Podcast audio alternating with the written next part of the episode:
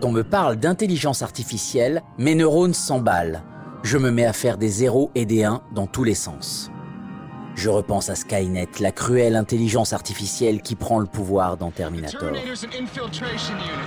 Dans 2001, l'Odyssée de l'espace de Stanley Kubrick, on est bien d'accord que c'est HAL 9000, le superordinateur, qui est le personnage principal. Et j'adore détester Ultron, le robot pensant qui veut éliminer l'humanité juste parce que c'est logique et donne bien du mal aux Avengers, les super-héros Marvel. Il faut avouer tout de même que le point commun de toutes ces machines, c'est qu'elles ne veulent pas forcément le bien des êtres humains. Et elles ne sont pas réalistes, du tout. Les IA de la vraie vie sont bien différentes. Elles nous facilitent la vie, ou essaient, parce que j'ai le sentiment qu'elles nous la pourrissent un peu parfois. Elles sont loin d'être parfaites et surtout, elles sont programmées pour une tâche et elles ne peuvent pas faire autre chose. Les algorithmes nous entourent, ils sont partout. On les trouve dans nos smartphones, dans nos ordis, dans la cuisine et même dans nos chambres à coucher. Ce sont encore des algorithmes qui veulent influencer nos choix de voyage, lorsqu'on veut réserver un billet de train ou d'avion par exemple. Les IA nous recommandent aussi, à nous, et rien qu'à nous, les meilleurs programmes à regarder sur Netflix, Prime Video ou Disney ⁇ Les plus connus s'appellent Google, Siri, Alexa, et elles apprennent de nous et de nos données, pour mieux nous servir, disent ses concepteurs. Bonjour, je m'appelle Eric Naon je suis journaliste et directeur adjoint d'IPJ, l'Institut pratique du journalisme de Dauphine, Paris Sciences et Lettres. J'ai toujours été un peu geek, passionné par les évolutions technologiques, qu'elles soient liées au journalisme ou à la vie de tous les jours. Et je suis très heureux de présenter ce premier épisode du podcast Ex Machina, l'ère des algorithmes, préparé par Dauphine Numérique. Dans ce podcast, nous allons aborder tous les mois l'impact des IA et des algorithmes au travers de l'expertise de chercheuses et de chercheurs de Dauphine dans des domaines aussi variés que la programmation, les mathématiques, les computer science, mais aussi la sociologie du travail, les sciences de l'environnement, le marketing ou l'économie. Dauphine numérique, c'est un projet de recherche qui vise à comprendre l'IA et ce que son arrivée dans notre quotidien implique pour nous, les petits humains. Vous vous intéressez aux machines qui apprennent depuis longtemps Ou bien vous passez par hasard depuis une plateforme de recommandation de podcast, justement? Ex Machina s'adresse à vous. Parce que l'ère des algorithmes nous concerne toutes et tous, une fois par mois, nous prendrons une demi-heure pour comprendre.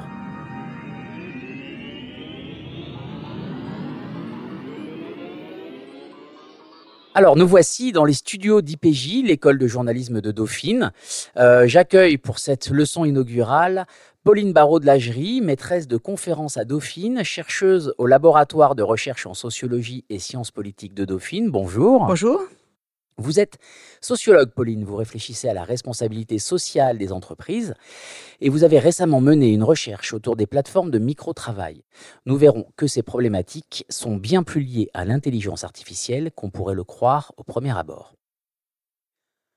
En face de vous, Yann Chevaler, professeur à l'Université Dauphine, Co-directeur du département mathématiques informatique, Yann, vous êtes professeur d'informatique, chercheur en apprentissage automatique, soit pour le commun des mortels, enfin je crois, chercheur en intelligence artificielle. Bonjour. Bonjour Eric. Commençons par le début. Ce serait l'ensemble des technologies et des techniques qui permettent à une machine d'apprendre des choses exactement comme le ferait un cerveau humain. Est-ce que ma définition est trop simpliste, Yann Chevaler alors la question de qu'est-ce qu'une intelligence artificielle, c'est une question très complexe. Euh, c'est une question qui nous glisse un petit peu entre les doigts parce que dès lors que quelque chose devient réalisable par une machine, les gens considèrent que ce n'est plus de l'intelligence, euh, c'est juste des, techniques, que ce soit des statistiques ou, d'autres techniques euh, liées à la programmation. Alors, donc l'intelligence artificielle a une très longue histoire. Ça démarre grosso modo dans les années 40 avec les travaux d'Alan Turing. Et à cette époque-là, ce qu'on considérait comme euh, des problèmes liés à l'intelligence artificielle, c'était beaucoup la résolution de jeux. Donc par exemple le fait de programmer une machine capable de jouer aux dames aux échecs, ce qui a commencé dans les années 40 et 50, euh, c'était considéré comme, euh, vraiment le, summum de l'intelligence. Et à partir du moment où ces tâches ont, pu être euh, réalisées, donc comme je vous disais dans les années 40 euh, et 50, euh, la question de qu'est-ce qui est intelligent, ça a dévié sur d'autres problématiques. Donc par exemple dans les années 60, 70, on a plutôt considéré que ce qui était intelligent, c'est toutes les tâches que savait résoudre un, enfant de, de 3-4 ans.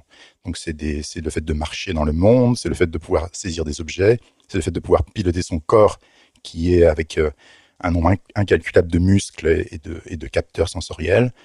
Euh, donc vous voyez que c'est très très éloigné du problème de battre un humain au jeu d'échecs. Et vous, Pauline, en tant que sociologue, qu'est-ce que vous pensez de l'intelligence artificielle? Qu'est-ce que c'est pour vous?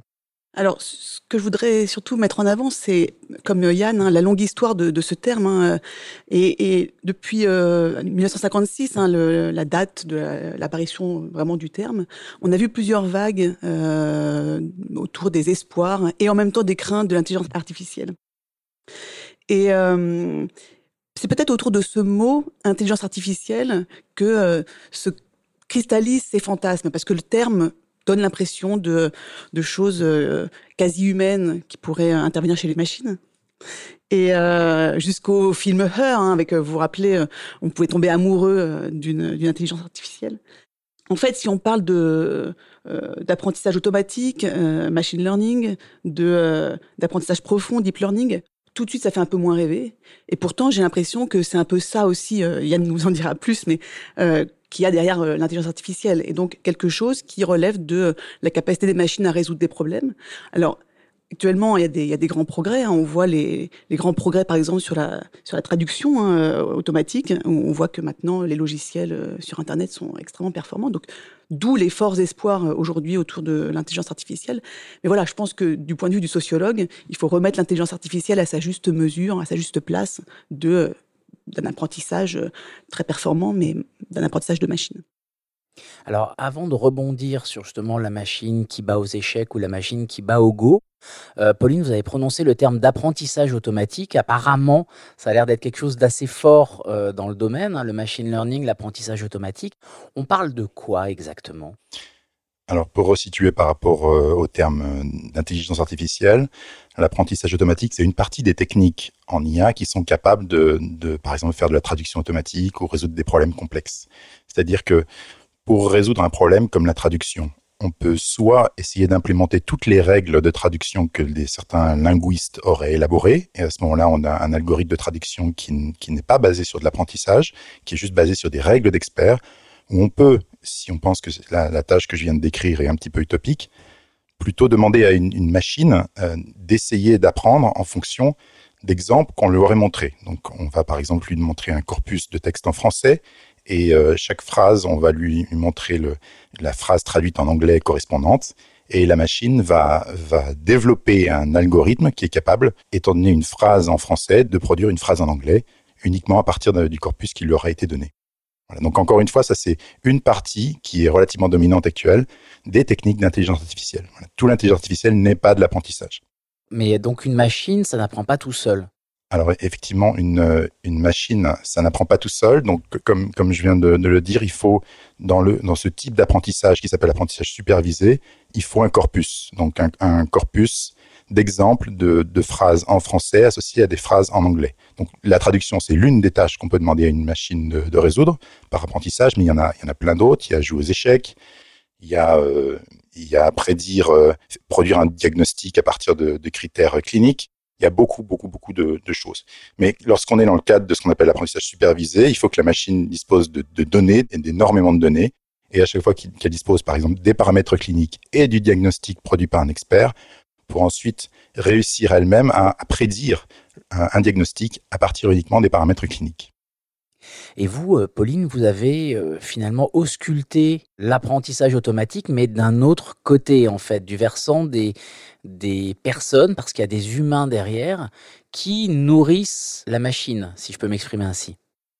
Alors en effet, pour euh, traiter des données, il faut en effet de, de, grosses bases de données qui peuvent être captées par différents moyens, hein, euh, par, des, par des traces, par exemple traces numériques euh, ou, d'autres moyens. Et l'une des manières de collecter des données, c'est de les acheter et du coup de payer pour ça euh, des micro-travailleurs. Euh, donc c'est la population sur laquelle j'ai travaillé avec mes collègues Julien Gros et, et Luc Sigalo Santos. Les micro-travailleurs, ce sont des, des, internautes, de simples internautes, à qui sont confiées des tâches élémentaires très simples, micro-tâches, qui sont payées de micro-rémunération. Donc parmi les exemples de tâches, il peut y avoir de traduire un bout de phrase de quelques mots, euh, d'identifier sur une photo s'il s'agit d'un chien, d'un chat ou d'un hippopotame, de faire un geste devant une caméra, euh, ou encore euh, de dire une phrase. Euh, et tous ces éléments-là sont agrégés, euh, mis, ensemble et vont euh, permettre ensuite de nourrir des intelligences artificielles qui ont vocation à, être implémentées dans des robots domestiques, des GPS, des logiciels de reconnaissance faciale ou, autres types d'instruments de, ce type. Yann Chevaler, vous connaissez donc bien ces plateformes. Est-ce que vous les utilisez au quotidien? Je n'ai jamais utilisé de plateforme de, crowdsourcing, euh, mais j'ai utilisé des données issues de plateformes de crowdsourcing. Donc, ça fait évidemment euh, partie des, des, données qu'on utilise euh, dans nos recherches parce qu'elles sont précieuses, parce que disposer, par exemple, de bases de données de, de centaines de milliers d'images entièrement décrites à la main, c'est un travail. Et c'est pour nous, c'est extrêmement précieux pour réaliser des algorithmes capables de reconnaître des objets dans des images, par exemple pour incarner ça de manière, euh, de manière concrète, euh, l'utilisation de vos travaux, ça, ce sont des, algorithmes qui vont faire quoi? Qui vont, qui vont aider à quoi ensuite? Alors, euh, donc moi, l'un de mes champs de, recherche, c'est l'apprentissage artificiel, le, deep learning, c'est-à-dire l'apprentissage profond. c'est aussi ce qu'on appelle les réseaux de neurones artificiels profonds. Donc l'idée, c'est l'idée du biobimétisme, c'est-à-dire que on, sait bien que, le cerveau est une fantastique machine à apprendre, et euh, on, a essayé de reproduire des algorithmes qui imitent plus ou moins, de façon plus ou moins réaliste, le fonctionnement de l'apprentissage dans le cerveau. Alors je dis de façon plus ou moins réaliste parce qu'en réalité, ce sur quoi on s'applique, ce sur quoi on, s'appuie, c'est un modèle euh, des réseaux de neurones qui date des années 40. Donc c'est un modèle, même à l'époque, il était euh, déjà relativement dépassé. Donc, pour être assez synthétique, euh, dans les années 40, on considérait qu'un neurone, euh, donc il y en a à peu près 1000 milliards dans le cerveau, un neurone, c'est une entité qui, euh, qui agrège des informations en provenance d'autres neurones et qui le renvoie à d'autres neurones. Donc l'agrégation se fait comment? Il y a des signaux sous forme de signaux électriques qui arrivent vers ce neurone. Ces signaux sont soit amplifiés, soit réduits, ensuite agrégés, et ils sont envoyés vers d'autres neurones. Donc si on regarde la, modélisation mathématique euh, qui était faite dans les années 40 de ce, principe-là, bah, amplifier ou réduire, ça consiste simplement à multiplier un signal par un grand nombre ou un petit nombre. Et ensuite agréger, ça consiste simplement à faire une somme. Donc on voit que simplement avec des multiplications et des additions, on peut reproduire grosso modo le fonctionnement de ce qu'on imaginait être un neurone à l'époque. Et les réseaux de neurones courants, ce sont des réseaux de neurones qui sont basés simplement tout simplement sur des multiplications et des additions pour amplifier ou réduire des signaux et les agréger, mais un très très très grand nombre de multiplications et d'additions, des, dizaines et des dizaines de milliards, afin de produire un résultat, que ce soit la traduction d'une phrase ou que ce soit la reconnaissance d'un objet dans une image. Alors, ces, réseaux de neurones, ils ont besoin d'être appris. C'est-à-dire qu'au tout début, il y a énormément de, valeurs numériques, de nombres qui sont dans ces réseaux, qui correspondent à peu près euh, aux forces des synapses dans le cerveau. Donc les synapses que je vous ai dit, ça peut amplifier ou réduire un signal. Dans, ces, dans les réseaux de neurones, on met des milliards de nombres qui vont être grands pour amplifier ou petits pour, euh, pour réduire. Et euh, au début, on les choisit au hasard. c'est comme si on tirait un dé, l'ensemble des, des, valeurs, des paramètres d'un réseau de neurones est choisi complètement au hasard. C'est-à-dire que le réseau de neurones au début, quand on lui montre une image et qu'on lui demande de, de, qu'est-ce qu'il y a sur l'image, ben, il répond absolument n'importe quoi parce qu'il est, c'est un programme qui fait absolument n'importe quoi. Et il y a un deuxième programme qui va se rajouter par-dessus, qui est un programme d'apprentissage, qui va petit à petit ajuster les paramètres du réseau, de telle sorte que le réseau commence à produire des résultats cohérents et consistants, surtout avec les données qu'on lui a fournies. Donc pour faire ça, c'est un petit peu pour simplifier de l'essai-erreur, c'est-à-dire qu'on bouge les paramètres, on change les, les, paramètres du réseau comme si on tournait des boutons d'une machine, on regarde si le réseau marche mieux ou moins bien, s'il fait moins d'erreurs de prédiction ou plus, s'il en fait moins, on garde les paramètres, on va en changer un autre. S'il en fait plus, on revient au, jeu de paramètres précédent. C'est un vrai travail de fourmi et maintenant on comprend, on comprend bien mieux à quoi servent les données sur lesquelles vous avez travaillé, euh, Pauline. Vous, vous saviez, vous, euh, à, à, quoi servaient ces, ces plateformes de manière, euh, de manière aussi fine et qu'avez-vous observé justement sur ces plateformes de micro-travail qui sont bah, finalement c'est les personnes, vous dites des internautes, mais peut-être avez-vous des, des, profils aussi un peu plus détaillés des personnes qui utilisent ces, ces plateformes? Alors les plateformes de micro-travail, elles sont, elles sont plusieurs déjà. Euh, la, la, première d'entre elles, hein, c'est Amazon Mechanical Turk, hein, qui avait été créée en, en 2005, donc euh, par le géant euh, Amazon, hein, qui s'était rendu compte que ces, stocks étaient euh, remplis de doublons et que en fait pour résoudre le problème des doublons dans ces stocks, l'intelligence humaine était plus efficace, ou en tout cas peut-être moins chère que l'intelligence artificielle. Et donc c'est de là qu'est venue cette idée de d'avoir recours à des des humains pour euh, traiter euh, des petites tâches. Amazon Mechanical Turk a fait des, petits. Hein, euh, vous avez toute une série de, de plateformes, Clickworker, euh, Crowdflower qui est devenu Figure 8, Microworker. Et nous, avec mes collègues, on a travaillé sur une plateforme qui s'appelle euh, Full Factory, qui est beaucoup plus petite hein, que Amazon Mechanical Turk, mais qui est une plateforme française, hein, donc euh, sur laquelle on a, on a conduit notre, notre investigation pour justement hein, répondre à la question que vous posez qui sont ces euh, individus qui réalisent des micro-tâches pour des micro-rémunérations? Il faut vraiment savoir que les tâches hein, qui sont demandées, c'est des tâches de, quelques secondes, quelques minutes, payées euh, quelques centimes d'euros. Donc on est vraiment sur, euh, les plateformes portent bien leur nom, hein, micro-travail euh, et crowd working ou crowdsourcing parce que on, estime qu'on transmet les tâches à une foule d'internautes, des deux crowd. Ce qu'on a observé avec mes collègues, hein, c'est qu'en en fait de foule, euh, on a plutôt euh, une poignée de micro-travailleurs qui font tourner euh, la plateforme et qui sont pour ceux qui sont vraiment les, les, plus gros contributeurs, des gens qui sont dans une situation relativement plus précaire que les internautes qui viennent de temps en temps juste réaliser une petite tâche par-ci par-là. Donc des profils assez variés. D'accord. Et, quand on a, on a préparé un petit peu cette, cet entretien, euh, vous m'avez dit, Pauline, vous aussi, euh, Eric, vous nourrissez la machine euh, et les internautes nourrissent la machine. Euh, voilà. Est-ce qu'on nourrit la machine sans le savoir euh, Je m'adresse également à Yann et, à Pauline.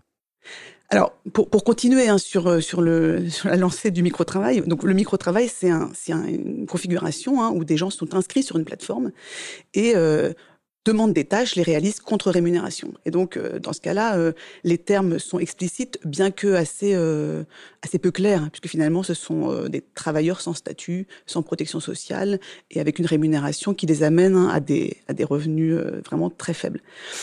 À côté de ça, effectivement, on peut estimer qu'il y a un continuum qui va de ces euh, internautes qui sont euh, amenés euh, à contribuer sur une plateforme dédiée et l'internaute lambda, vous, moi, qui en euh, naviguant, laisse euh, des, traces euh, partout qui sont utilisées par ceux qui voudront faire de l'intelligence artificielle pour nourrir leur intelligence artificielle. Entre ces deux profils, donc le micro-travailleur et puis l'internaute qui passe et qui laisse une trace, il y a des cas un peu limites, comme le, cas du CAPTCHA. Vous savez, ces petites boîtes où il faut indiquer si vous voyez un feu euh, tricolore, ou parfois on vous demande de d'écrire en tapuscrit hein, un mot écrit en manuscrit. Tout cela, effectivement, est explicitement euh, demandé comme euh, un moyen de, de, vous identifier comme un humain et pas comme un robot, mais euh, est utilisé ensuite, euh, notamment dans le du reCAPTCHA de, de Google, pour euh, nourrir l'intelligence artificielle, hein, puisque du coup, en ayant les feux, on aide les voitures auto automatiques. Oui, donc je suis micro-travailleur, bénévole, quand je remplis du CAPTCHA. Donc, pour rebondir ce que tu disais, absolument toutes nos activités ont de la valeur pour les géants de l'Internet, toutes nos activités euh, en ligne. Par exemple, quand on fait une recherche Google et qu'on va cliquer sur le troisième lien plutôt que le premier, on informe Google que les résultats qu'il nous a donnés n'étaient pas absolument parfaitement pertinents et qu'il a une potentialité d'améliorer son algorithme en remontant le troisième lien plutôt que le premier parce que c'est celui qui est plus pertinent pour nous. Donc quasiment tout ce qu'on fait a de la valeur euh, pour que les algorithmes d'IA des, des, grandes entreprises s'améliorent. Voilà. En fait, moi, je voulais juste rebondir sur cette idée que les travailleurs travaillent pour l'IA. Je trouvais que finalement, il y avait quelque chose de, dystopique parce que l'utopie vendue avec, euh, avec la robotique, avec euh, l'intelligence artificielle, c'était que ces technologies allaient libérer un petit peu les gens. Et finalement, les gens se retrouvent à faire les, vraiment les tâches les plus basiques, les plus répétitives, les plus pénibles au service d'une IA. Donc je, trouve que c'est un petit côté dystopique étrange. Oui, et l'image hein, du turc mécanique est intéressante parce que le turc mécanique, cette idée, euh, cet, objet hein, qui existait au XVIIIe siècle, où on pensait qu'un joueur d'échecs en, bois était euh, devenu meilleur que certains humains. En fait, il y avait un humain caché dans la boîte. Et en fait, ce qu'on voit aujourd'hui, hein, donc euh, Amazon a un peu ironiquement repris ce terme-là pour appeler son, son, logiciel Amazon Mechanical Turk. Au-delà de, de, l'ironie d'Amazon, hein, euh, euh on, peut utiliser cette image-là pour pour avoir une approche un peu critique de, du système dans lequel on, se, on se trouve, puisque derrière euh, ces micro-travailleurs. Enfin, il y a une invisibilisation de leur travail. Comme le dit Yann, en fait, le discours qui est tenu est souvent celui de euh, l'intelligence artificielle. On croit que ça a été fait par des machines. Et les utilisateurs d'intelligence artificielle se gardent bien de dire qu'en fait, il y avait des humains derrière. Donc, il y a comme ça une tendance à l'invisibilisation d'un travail qui, par ailleurs, est effectivement relativement ingrat, euh, mal payé, rébarbatif, qui est problématique. Oui, et euh, la, notion de, libérer, de, nous aider à choisir nos voyages, euh, à nous recommander des films, euh, à nous aider à guider une navigation pour ne pas être que dans le loisir, piloter une voiture à notre place, nous libère de certaines tâches. Souvent, on ne le sait pas, qu'il y a finalement beaucoup de gens. sur, sur ces gens, vous m'avez dit, Pauline, des personnes un petit peu précaires, mais j'imagine qu'il y a de tout. Ou est-ce qu'on est vraiment dans des groupes de personnes très ciblés dans ce crowd euh, working? Alors, il y a de tout. En réalité, le, business model hein, de ces plateformes, enfin la, promesse qu'ils font aux usagers, hein, c'est quand vous avez quelques instants, euh, venez. Plutôt que de euh, perdre votre temps à faire un solitaire sur votre téléphone, vous allez gagner quelques centimes d'euros en faisant une tâche. Dit comme ça, le message attire euh, assez largement et dans notre euh, échantillon, on a trouvé des gens qui étaient, euh, y compris très diplômés, avec des bons revenus et qui faisaient ça parce que ça les amusait, pour le plaisir, pour voilà, parce qu'ils avaient un jour rejoint la plateforme et que quand ils avaient effectivement un temps mort, ils utilisaient ce temps mort pour faire des tâches. Le profil de ces gens qui utilisent des temps morts pour faire des tâches est un profil intéressant on va dire presque métaphysiquement, c'est-à-dire que des gens sont prêts à utiliser le moindre bout de minute pour gagner quelques centimes d'euros. Mais c'est pas celui où se joue le problème de la précarité. Effectivement, le problème de la précarité, il est plutôt sur la frange qui fait qui a une, pratique plus intensive hein, de ces plateformes-là, qui peuvent y passer, y compris des journées entières, avec en plus un déficit de tâches à effectuer, donc ils passent aussi beaucoup de temps à attendre des tâches. Et donc, ce sont des gens qui ont des profils euh, déjà initialement plus, euh, plus précaires, en situation de chômage, en situation de revenus euh, amoindris, et qui vont passer beaucoup de temps à attendre des tâches qui, au total, leur rapporteront peu d'argent. nos données hein, font état de quelques dizaines d'euros gagnés mensuellement. Donc, on est vraiment sur quelque chose qui ne permet pas du tout de vivre. Où se trouvent les, principales euh, IA aujourd'hui? Est-ce qu'on est dans les réseaux sociaux, dans les robots domestiques, dans des applications euh, civiles ou militaires? Je dirais que c'est euh, dans, tout ça à la fois. Et en particulier, donc, quand, on parle d'IA, on parle souvent en général de, de réseaux de neurones artificiels, comme je les ai décrits. Et c'est des algorithmes relativement proches, des réseaux de neurones artificiels relativement proches qui se trouvent à la fois dans les, dans les drones militaires, dans les moteurs de recherche. C'est toujours un petit peu les, les mêmes modèles qu'on trouve. Et plus ça va en recherche en IA, et plus on, on observe une sorte d'unification des modèles euh, sur les différentes applications. C'est-à-dire que qu'on soit dans le domaine militaire, de la santé ou autre, on voit toujours à peu près les mêmes euh, réseaux de neurones. Et au, niveau de la recherche, euh, évidemment, nous, ce qui nous intéresse, c'est comme les physiciens, essayer de trouver le, Saint Graal, la formule de l'apprentissage. Et euh, c'est ce vers quoi on essaye de s'orienter indépendamment des applications. Ce qui est intéressant aussi, c'est d'avoir en tête que pour les micro-travailleurs, la destination de leur travail est relativement inconnue. Justement, euh, tous les exemples donnés par Yann, c'est des exemples euh, que les micro-travailleurs n'ont pas en tête. Ils savent souvent pas ce qu'ils font. Alors parfois, si, ils se doutent que s'ils disent une phrase, euh, c'est probablement pour euh, aider un robot domestique à reconnaître des questions, euh, quel temps fait-il aujourd'hui, etc. Mais dans d'autres cas, il y a une forme de flou sur à quoi va servir mon, mon micro-travail. Et euh, ça peut être euh, un peu problématique parce que, euh, voilà, dans les, usages militaires, par exemple, peuvent, au bout du compte, être contraires à certains, certaines valeurs du micro-travailleur. Et du coup, à force de dissocier comme ça la tâche de sa finalité, c'est aussi l'un des, des problèmes de l'éthique du micro-travail. Et peut-être qu'aujourd'hui, les IA les plus populaires se nomment Google pour certains quants ou Siri, Alexa et autres. Est-ce que ce sont pour vous des intelligences artificielles spécifiques ou bien sont-elles totalement communes? Alors c'est dur de parler d'intelligence artificielle commune en ce qui concerne les GAFA comme Google et Amazon parce qu'ils ont de telles ressources euh, c'est-à-dire qu'ils ont des telles masses de données, ils ont des telles puissances de calcul. Et euh, il faut le dire aussi, ils ont euh, accès aux, chercheurs les plus brillants de la planète, avec des salaires astronomiques. Souvent, ce qu'ils font, c'est difficilement reproductible ailleurs. Donc, il y a, y a, un certain nombre d'initiatives en France pour produire des modèles, des réseaux de neurones qui sont de la dimension de ce que peut produire Google. Et, et, je pense que ça peut donner des choses très intéressantes. Euh, mais c'est des initiatives euh, au niveau national, au niveau d'un pays, alors que pour, concurrencer ce que peut faire euh, une entreprise comme Google. Et vous, Pauline, sur les, plateformes, justement, l'émergence de, ces plateformes est devenue un, vrai champ de recherche hein, qu'il n'y avait pas quand on s'est connu en 2012. Dans, le prochain épisode, on va recevoir Anne Jourdain qui a travaillé sur Etsy, hein, la plateforme de, confection fait main. comment on s'intéresse à ces nouvelles plateformes, euh, à ce qui se passe sur Internet? Alors, à l'IRISO, hein, qui est le laboratoire de sciences sociales de, Dauphine, il y a un pôle important en sociologie du travail.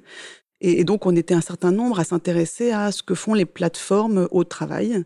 Euh, et, du coup, euh, on a répondu à l'appel de l'ANR hein, et on, a monté un projet qui s'appelait le projet CAPLA pour travailleurs du capitalisme de plateforme.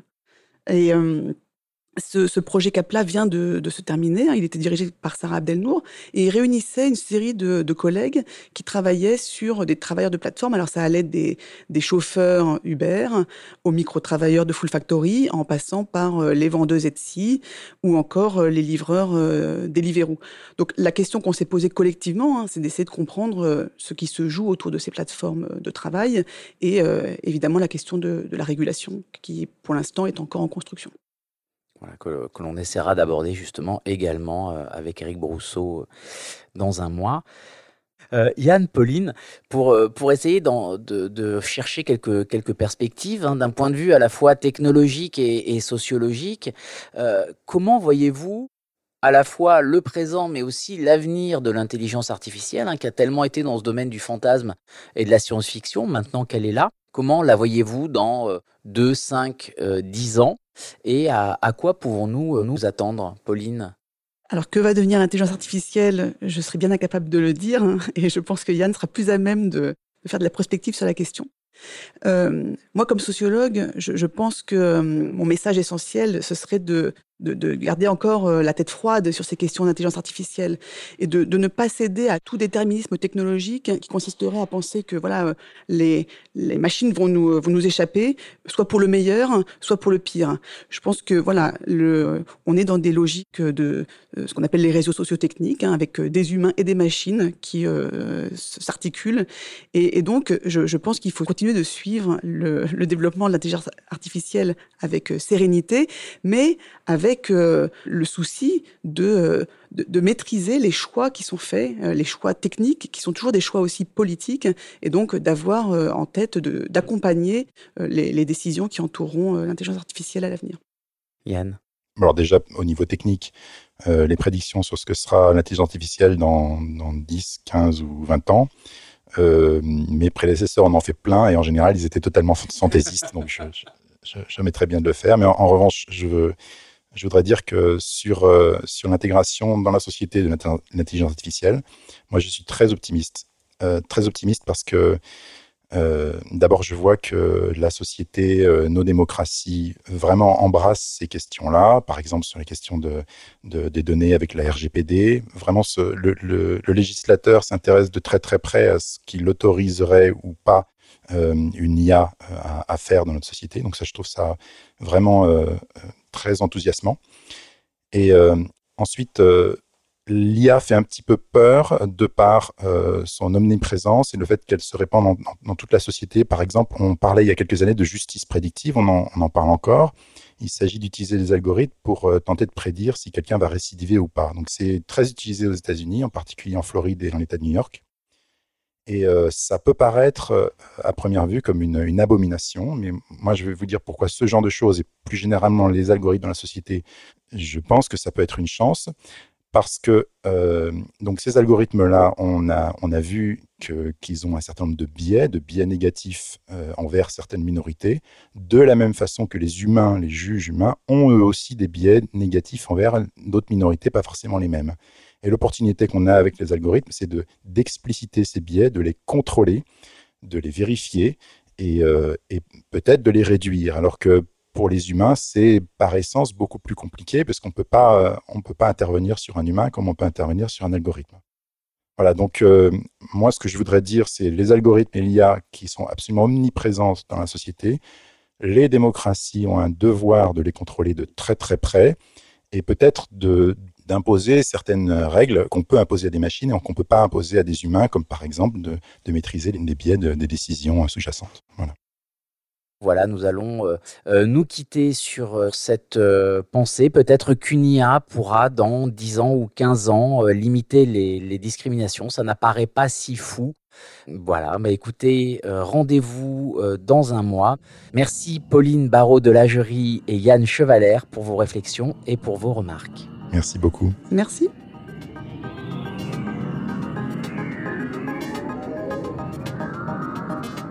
C'était Ex Machina, l'ère des algorithmes, épisode 1.